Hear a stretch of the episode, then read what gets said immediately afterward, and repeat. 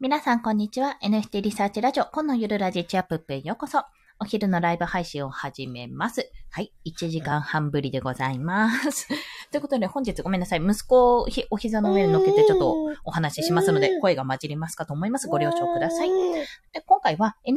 テーマをもし、ブログで発信するのであれば、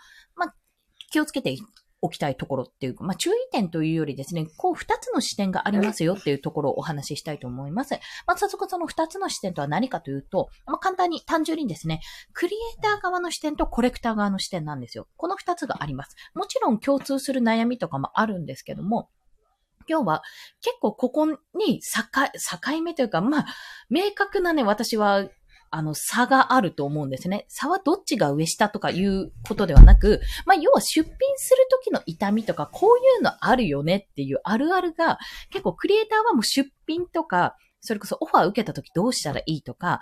どの方式で売ったらいいとか、そういったところに、悩むわけなんですよ。あと、どうやって売ったら、どういう販売方法を取ったらいいとか、どういうふうに広告を出したらいいみたいな形ですね。で、それに対してコレクターは、どんなものが、投資としていいのかとか、どういうふうに探したらいいかとか、あとオークションとかオファーとかはどういうふうなタイミングでやった方がいいとか、そういった視点が必要になってくるわけなんですよね。要は2つはある意味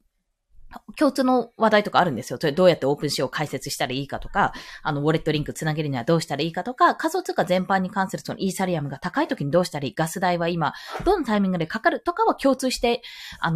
認識される、共通して、共通の話題として記事として挙げられるんですけども、クリエイター側の視点と、やっぱコレクター側の視点はそれぞれ違うので、そこら辺はやっぱりどこかでターゲットを絞った方がいいんじゃないかというところなんですね。で、具体的に私が今、ちょっと書いているところなんですけども、私の場合ちょっとメディアとして、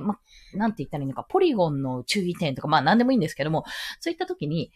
すごくしっかりした記事、客観的な第三者が書くような記事っていうのを書かなきゃいけないとずっと思っていたんですね。ただ、今現在私の知識量だとそこまではできないので、もうこれは完全に最初のうちはとりあえず記事の量も増やさなきゃいけないことだし、自分が今やってる経験談ですよね。要はどちらかというとクリエイター側の視点で、こういうことがあって、こういうことが困ると。こういう時にガス代かかって、ガス代だけ持ってかれたとか、そういったお話を、いろんな人の話とかもまとめながら、こういう記事があると嬉しいなってものを作るといいと思います。で、これは、もしこれから、例えば今まで自分は情報発信、何をテーマにしたらいいかなってよくわかんなかったなとか、今、ちょっと正直自分の発信してる内容がパッとしないなとか思って、発信テーマを変えたいなって思ってる人も、私は NFT とか仮想通貨とかはやっぱりトレンドに乗るからいいと思うんですよ。そこはいいし、これはすごくいいなと思った理由の中で、そのトレンドって部分ももちろんあるし、一つ目はトレンドなんですね。二つ目はやっぱり実際にやってみる人が少ない。いるんですよ。すっごいいるんですよ。いるんですけども、結局は、ちょっと触って終わりの人も、もう終わりの人もいるし、私みたいに放置プレイになってる人ももちろんいるだろうし、触りだけでもう少し深く教えてほしい。本当は正直仮想通貨やってみたいけど怖いっていう人に、これこうだから、こういう面で、リスクはあるかもしれないけども、こういう面で安心だよっていう、その痛みを取り除ける知識とか、その情報量が多いはずなんですよね、やってる人って。なので、そういう人たち、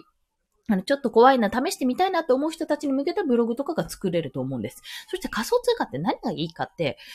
相性がいいんですよ、アフィリエイトとの。結構高単価の、案件があるんですね、ASP に。ただ、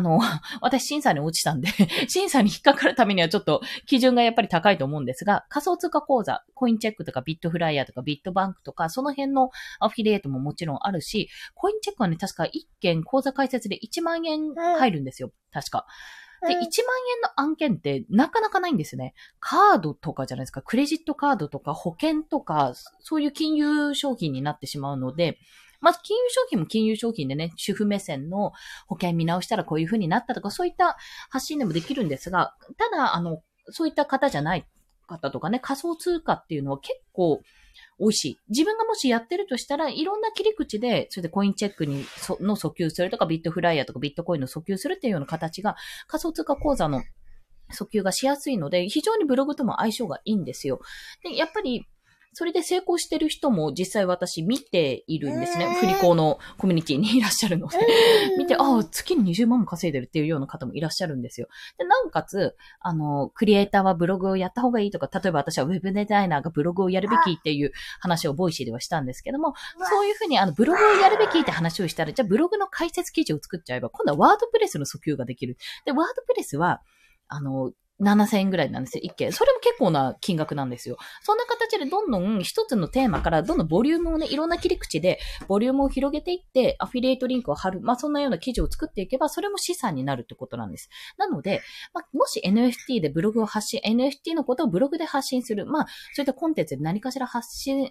するとしたら、まあ、クリエイター目線とコレクター目線ってそれぞれの立場の目線っていうのが、まあ、出てくると。まあ、これはでもどちらでも絶対大丈夫と。共通して悩むこともあるので、そういった視点の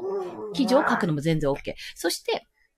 視点が2つはあるから、そこは注意が1つ必要だよって、まあ、ターゲットをどういうところにするかっていうのも1つありますよっていう点と、それ以外に、まあ、メリットとしては、まずアフィリエイトと相性がいいと。一個一個が高単価っていうところ。そして、今まだトレンドであると。いろんな人がブログ書いて、いろんな人が発信してるけど、それでもやっぱり、すいません。それでもやっぱりね、